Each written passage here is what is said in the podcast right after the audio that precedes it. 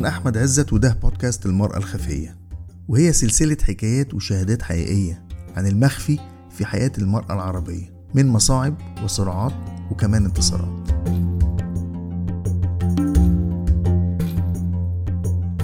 لما زوجي عم تستنى زوجها يعمل لها لم شمل بتلاقي آه، هي عايشة بمنطقة حرب أو لجوء والزوج وصل لأوروبا وبطل يعمل لم شمل فأكيد هي استمرار لمنظومة عنف.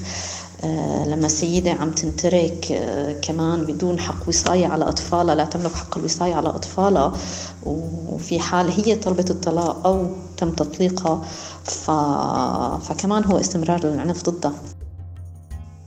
طيب الدكتورة ماريا العبدة المديرة التنفيذية لمنظمة النساء الآن أجل التنمية. آه، وهي منظمة سورية تقودها نساء سوريات تعنى بحماية ودعم وتمكين النساء السوريات بالداخل وبدول الجوار.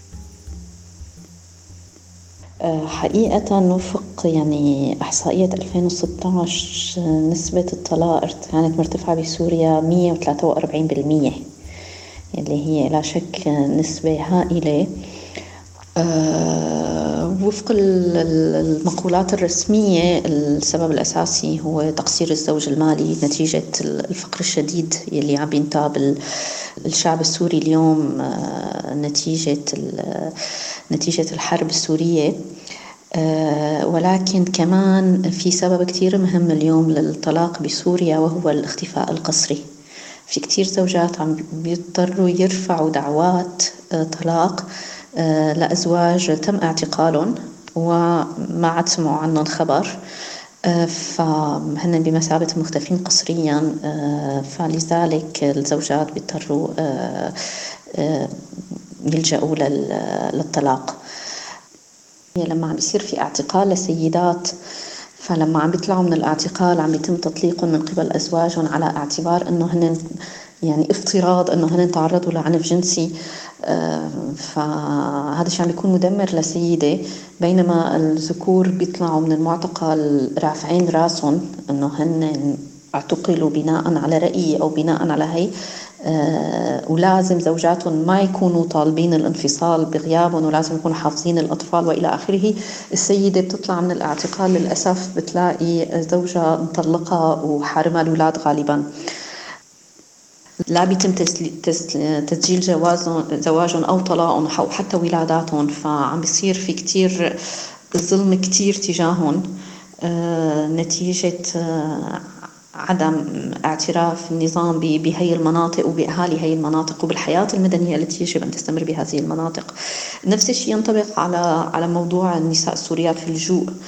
اليوم أنه نصف الشعب السوري بين نازح ولاجئ. فكمان بظل اللجوء النساء كمان هن محرومات من كل حقوقهم المدنية خاصة بدول الجوار اللي بتعتبرهم أصلا غالبا هن مقيمات غير شرعيات.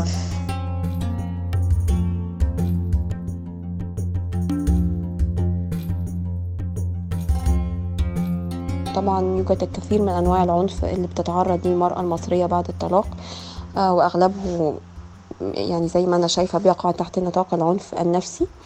آه، بداية من محاولة الزوج التنصل من مسؤولياته المادية تجاه الأم أو تجاه الأبناء آه، مرورا بخطف الأبناء والاختفاء بهم خارج أو داخل البلاد والطرد من مسكن الحضانة والتهديد والترهيب بخطف الأبناء أو التزوير وتدفيق التهم والتشهير بالأم.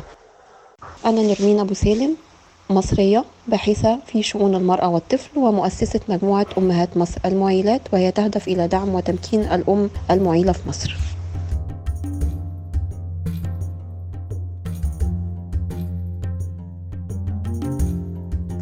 بالنسبة للتوقعات المستقبلية يعني لا شك أنه انفتاح النساء على سوق العمل الاستقلال المادي عما يعطي فرص آه، إيجابية ببناء علاقة زوجية سليمة. يعني لن أقول أنه الطلاق شيء إيجابي وإنما ببناء علاقة زوجية ليست مبنية على التبعية المادية للزوج وإلا وإلا فالحل هو الطلاق.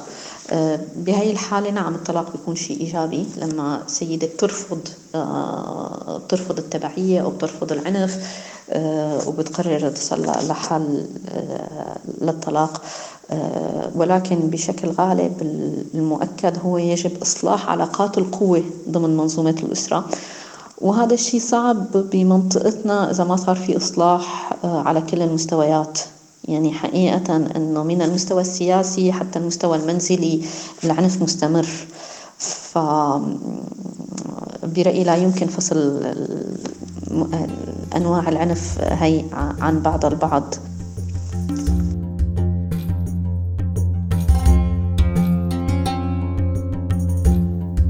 الحلقة دي بدعم من مكتب هيئة الأمم المتحدة للمرأة للدول العربية. عشان تتابعوا معنا الحلقات بندعوكم تعملوا subscribe لينا على iTunes أو Apple Podcast. دوروا على هاشتاج الخفية بالعربي وهتوصلكم الحلقة مجانا على الموبايل أو الكمبيوتر أول ما نرفعها. وممكن تتابعونا وتشاركونا بالرأي على صفحتنا بعنوان ابتدي على فيسبوك وتويتر وإنستجرام وكل المعلومات دي موجودة على موقعنا ibtidi.com